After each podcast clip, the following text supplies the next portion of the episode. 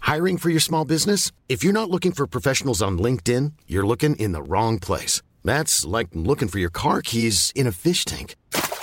LinkedIn helps you hire professionals you can't find anywhere else, even those who aren't actively searching for a new job but might be open to the perfect role. In a given month, over 70% of LinkedIn users don't even visit other leading job sites. So start looking in the right place. With LinkedIn, you can hire professionals like a professional. Post your free job on linkedin.com slash people today. When you're ready to pop the question, the last thing you want to do is second guess the ring. At BlueNile.com, you can design a one-of-a-kind ring with the ease and convenience of shopping online. Choose your diamond and setting. When you find the one, you'll get it delivered right to your door. Go to BlueNile.com and use promo code LISTEN to get $50 off your purchase of $500 or more. That's code LISTEN at BlueNile.com for $50 off your purchase. BlueNile.com code LISTEN. Ryan Reynolds here from Mint Mobile. With the price of just about everything going up during inflation, we thought we'd bring our prices down. So to help us, we brought in a reverse auctioneer, which is apparently a thing. Mint Mobile unlimited premium wireless. Ready to get 30, 30, bit to get 30, bit to get 20, 20, 20, bit to get 20, 20, bit to get 15, 15, 15, 15 just 15 bucks a month. So, Give it a try at mintmobile.com slash switch. $45 up front for three months plus taxes and fees. Promo rate for new customers for limited time. Unlimited more than 40 gigabytes per month. Slows. Full terms at mintmobile.com.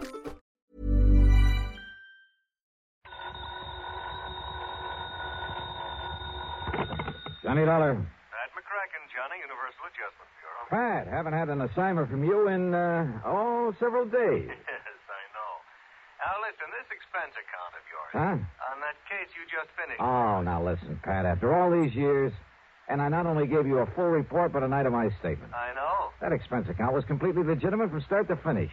Every single item was money out of my own pocket that I spent to solve that case. Uh, what case? The one you're talking about, the one I handled for you last week, whatever it was. You don't remember what it was. Well, what difference does it make? All I'm saying is that whatever expenses I put down there were completely You justified. remember what the total came to? I haven't the least idea. Then let me remind you. Oh, now look, that's Johnny, beside the point. To exactly twelve dollars and thirty cents. Well, I tell you, every penny of it was twelve dollars and thirty cents. That's right.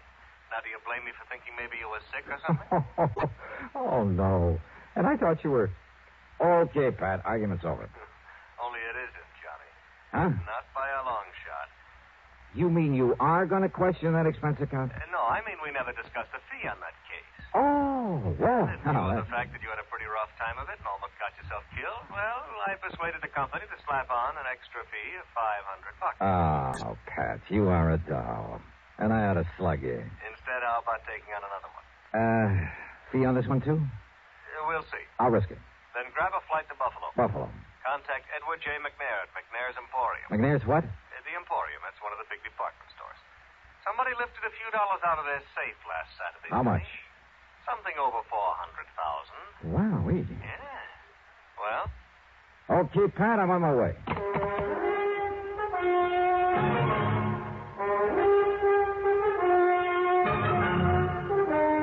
CBS Radio brings you Bob Bailey in the exciting adventures of the man with the action packed expense account. America's fabulous freelance insurance investigator. Yours truly, Johnny Dollar.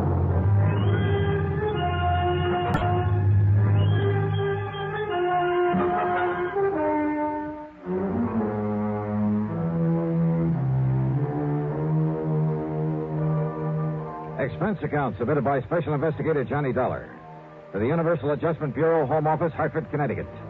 Following is an account of expenses incurred during my investigation of the Buffalo matter.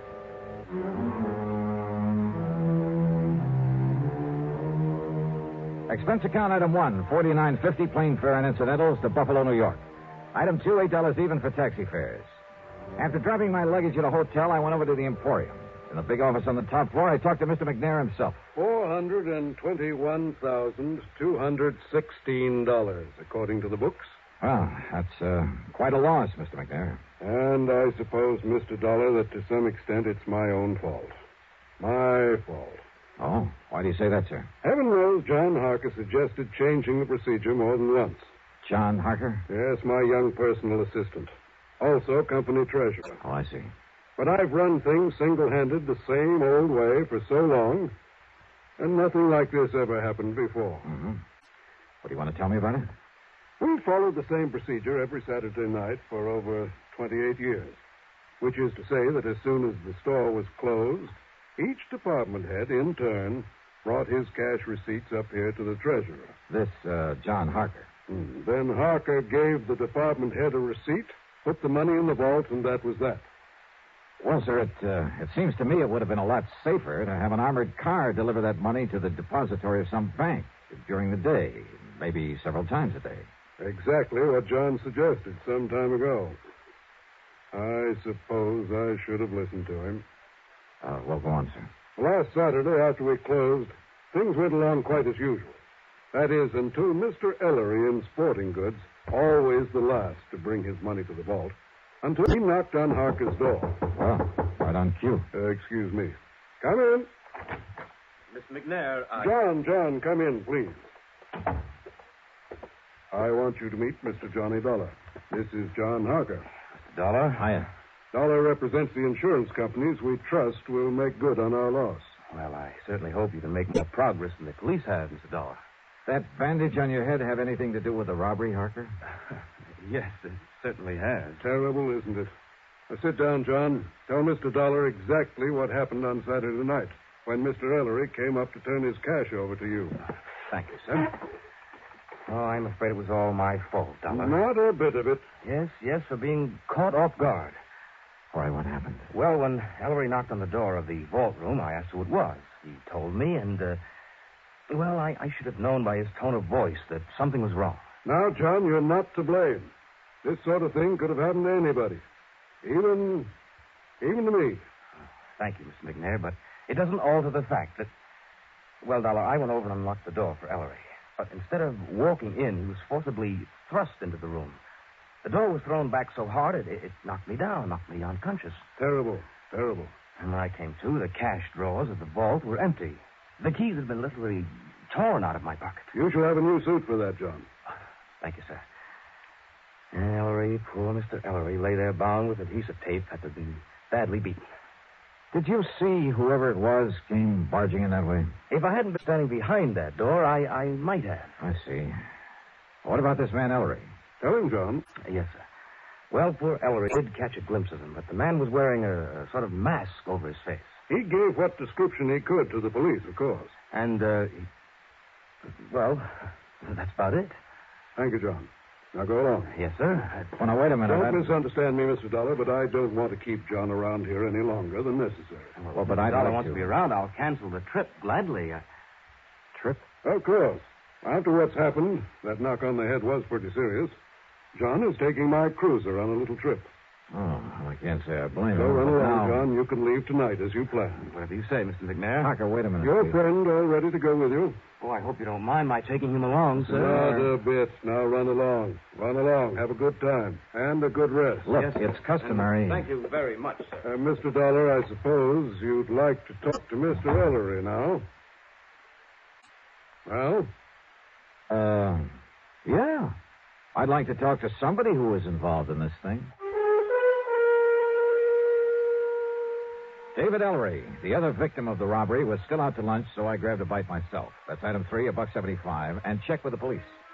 Nothing helpful at all. No leads on the man who got away with over four hundred thousand dollars from the store there in Buffalo, New York. Then I went over to the Emporium to the sporting goods department. Ellery was back, and I talked with him in a little office in the corner of the stockroom. He was still suffering from the beating he'd taken. Yes, sir, Mr. Dollar. It was awful, terrible. And, uh, uh, yes, sir, it was just like young Mr. Harker told you it was. I understand that you gave the police a description of the man who attacked you. Well, yes, sir, best I could. Had you ever seen him before that you know of? Well, of course, I can't be absolutely sure because of that mask he was wearing, but I, I don't think so. Was he waiting at the door of the vault room when you got there to put the money in the safe? Well, Mr. Harker always does that, sir. Yeah, I suppose so. I just But what- go up and knock on the door and tell him who I am. Well, you see, he always keeps the door locked when he's taking the company cash that way. Yeah, sure. So I knock on the door and shout my name, and then he opens up and I give him the money. then he gives me a receipt, and he puts the money in the vault. But uh, you didn't answer my question. When did you first see this man in the mask? Well, only when Mr. Harker was opening the door for me. Yes? He must have sneaked up on me, and then just when Mr. Harker opened the door, he, he grabbed me by the shoulders and, sir, he just threw me into that vaultroom. Ah, and John Harker was struck by the door as it was banged open. Poor young fellow. It must have hurt him something terrible, knocking him out that way. Looks to me like you got the worst of it, though. Now, I'm so sorry for John Harker. What? Nice young fellow like him, trying so hard to make his way in the company, and, and then to have a thing like this happen. Now, Mr. Ellery, Doing if you- real good for himself, too. Doing real good for the Emporium. Yeah, well, now tell Lots me- of good ideas for building up the business. And Mr. McNeil liked that, and it kept uh, pushing him ahead. Sure, So but now- that someday, John could be earning himself a lot of money. Not that us old timers ever complain. Mr. Ellery. I mean about the wage scale here at the. Wait a minute, please. Yes, sir. How long has John Harker been with the Emporium? Mm, About a year now, and he's lived up to the recommendations he come with so well. It's just no wonder, Mr. McNair. Recommendations? From where? Macy's and Gimbel's in New York, and uh, uh, John Wanamaker in Philadelphia. Oh, from lots of big stores. Uh, a couple in Chicago, too. Oh, Yes, sir. Mr. McNair told us about it himself when he hired Mr. Harker and explained that's why he'd give him a better job than some of us old timers had. Macy's, Gimbel's, Wanamaker. You don't believe me, you ask Mr. McNair. You know something, Mr. Ellery? What, Uh, sir? That's the one thing I believe I'd better not do. What? Well, thanks a lot. You've been a lot of help.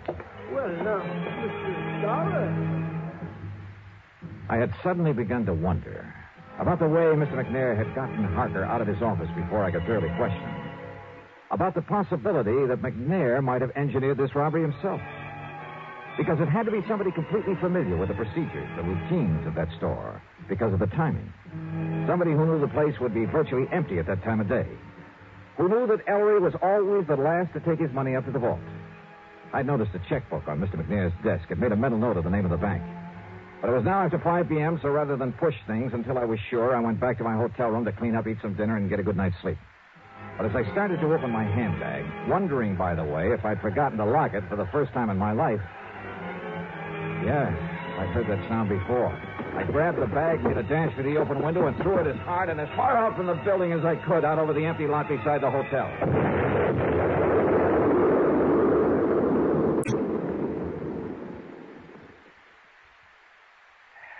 Funny.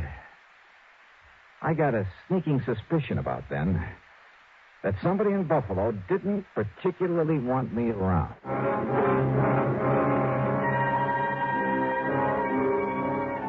Needless to say, I had to do a bit of explaining to the police about the infernal machine in my handbag that I'd tossed out of my hotel. And the company will have to pay for some broken windows in that neighborhood. And needless to say, their only theory about who might have planted that bomb was the man in the mask, whose identity was still unknown to them. But I had an idea. Besides the police, only three people could have known I was there Mr. Ellery, hardly the type, and John Harker. No, he was off on a yachting trip. And that left Mr. McNair. But like I said, rather than push things without some proof, well, item four is seven dollars for drinks and a good dinner, and I hit the sack for some much needed rest. But first thing in the morning, I was in the cashier's office at the bank. Yes, sir. What can I do? Johnny! Oh, Holy Barton! Now, what under the sun are you doing here? I'll have you know that I'm not only cashier of this bank, but a vice president, too. How are you, Oh, boy? Congratulations. Well, look, I got to get right to the point. I want to know all I can about the financial condition of not only Mr. Edward J. McNair, but also the store he owns, the Emporium. Johnny, you know that things like that are of a confidential nature between a banker and his client. Oh, I can see you're going to be a lot of help. I'll tell you this, though. McNair is worth millions. Millions, Johnny. Now, how about outstanding debts against the store? McNair's old fashioned. He pays cash. Cash on the line for everything. That store has a penny for, oh, well, I'd say over 25 years, nor has McNair himself. So, Johnny, if you're by any chance thinking Uh, 400000 is still a lot of money, Will. him, it's only a drop in the bucket. But of course, he's entitled to recover it, and if one of the companies you represent has to pay Wait a it- minute. Wait a minute. Let me use your phone. Why, surely. Here.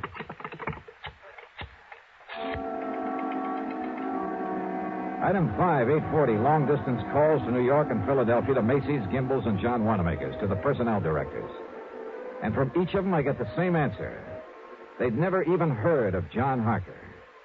I left the bank and went over to the Emporium to the office of Mr. McNair. I know, Mr. Dollar. I haven't the least idea where John and his friend are going in my cruiser. He simply asked if he might have it for a few days. Asked and- for it. I thought it was your idea that he take that trip. Well, of course, I agreed that he should get away for a few days to rest, recuperate. A few days. huh? Yes. And also get away with your $400,000. What? Played right into his hands. You know anything about this friend he's taking along? Well, I presume, being a young man with lots of lady friends. Well, I presume it's the guy who helped him with that robbery. What are you saying, Mr. Dollar? Oh, brother, how nasty things are beginning to add up around here. To begin with, it had to be somebody here in the store. And listen, I'm listening, sir. Parker told me right here in your office. He told me that when old man Ellery knocked on the door of the vault room, that he, that Harker, should have known something was wrong when Ellery called to him and identified him. Mr. Dollar. I should have known by the tone of his voice that something was wrong. Now, those were the words that Harker used. You heard him say it, too. But he was lying. Lying? Yeah. Because Ellery didn't know the robber was even there until after John had opened the door for him. You're sure of that? I'm sure. Mr. Dollar, are you trying to say that John Harker, that fine Look, young man... I am trying to tell you that you have made an old fool of yourself, that you made your first mistake when you hired that smart young crook. I'll have you know that John came here with the highest possible recommendation. Yeah, well, Macy's and Gimbel's and the rest never even heard of him. What? So, in your blind faith, you not only taught him how to stage the robbery, he and his pal, whoever he is, but now with your cruiser, you've helped him get away with it, with your money. But good heavens, Mr. Now, Dollar. if you'll just give me a hand, come up with some bright idea for finding that boat of yours somewhere out in the middle of Lake Erie. Yeah, and probably headed for some remote little port on the Canadian side of the lake. Believe me, if ever I needed a stroke of luck, it's right now.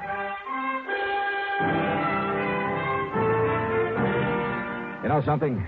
Well, Lady Luck must have been tagging along right at my heels. And don't ever underestimate the United States Coast Guard. A big sou'wester had built up over Lake Erie, so they'd contacted every small boat within 100 miles.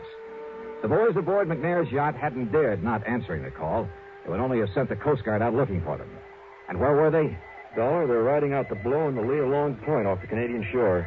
Here it is in the chart. Or is that just where they say they are? Well, radio compass checks have verified their position. Right uh, there. But now, Mr. Dollar. Yeah, no. That puts them in Canadian waters, doesn't it? Yeah, I'm afraid so. Which means we have no jurisdiction, no authority. Of course, our friends across the border will be glad to cooperate any way they can. I'm sure of that. Yeah, but by the time we take whatever legal procedures may be necessary. Oh, No, listen. Yes, sir? Now, off the record, unofficially. Suppose I were to go out there after them myself. Oh, now, Mr. Dollar. Well, somebody has to nab them. Suppose I could find a boat and a skipper willing to weather this storm. Huh? How about that? Uh, Well, I think maybe. Now, I'm not sure, mind you, but I think I've heard of some chap around here that owns a converted sub chaser. Weather out any kind of a storm. Yeah? Uh, now, of course, you understand, I'm hardly in a position to recommend that you attempt any such. Expense account item six, five hundred and eighty-five bucks, rental of the sub chaser and the skipper to go with it. And while I'd like to give you a thrilling, dramatic ending for this case, well, the trip across Lake Erie in that storm did have its moments. But from there on in, it was just a matter of running down John Harker and his pal, clapping him into chains, and hauling him back to Buffalo with the money. So expense account total, including transportation home. Well, now wait. As it turned out, there's a lot more to this thing. Yeah. I'll tell you all about it in my next report. Yours truly, Johnny Dollar.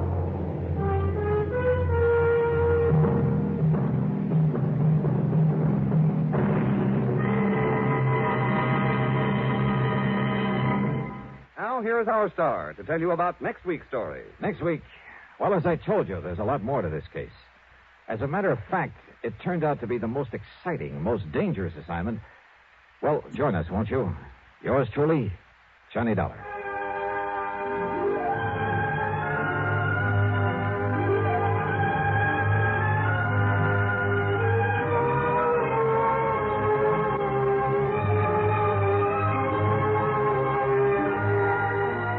movie Johnny Dollar, starring Bob Bailey, originates in Hollywood and is written, produced, and directed by Jack Johnstone. Heard in our cast were Lawrence Dobkin, Bartlett Robinson, James McCallion, Dick Crenna, Junius Matthews, and Gil Stratton. This is Jim Matthews speaking. Hey, it's Paige DeSorbo from Giggly Squad. High quality fashion without the price tag. Say hello to Quince. I'm snagging high-end essentials like cozy cashmere sweaters, sleek leather jackets, fine jewelry, and so much more. With Quince being 50 to 80% less than similar brands. And they partner with factories that prioritize safe, ethical, and responsible manufacturing. I love that. Luxury quality within reach. Go to quince.com slash style to get free shipping and 365 day returns on your next order. Quince.com slash style.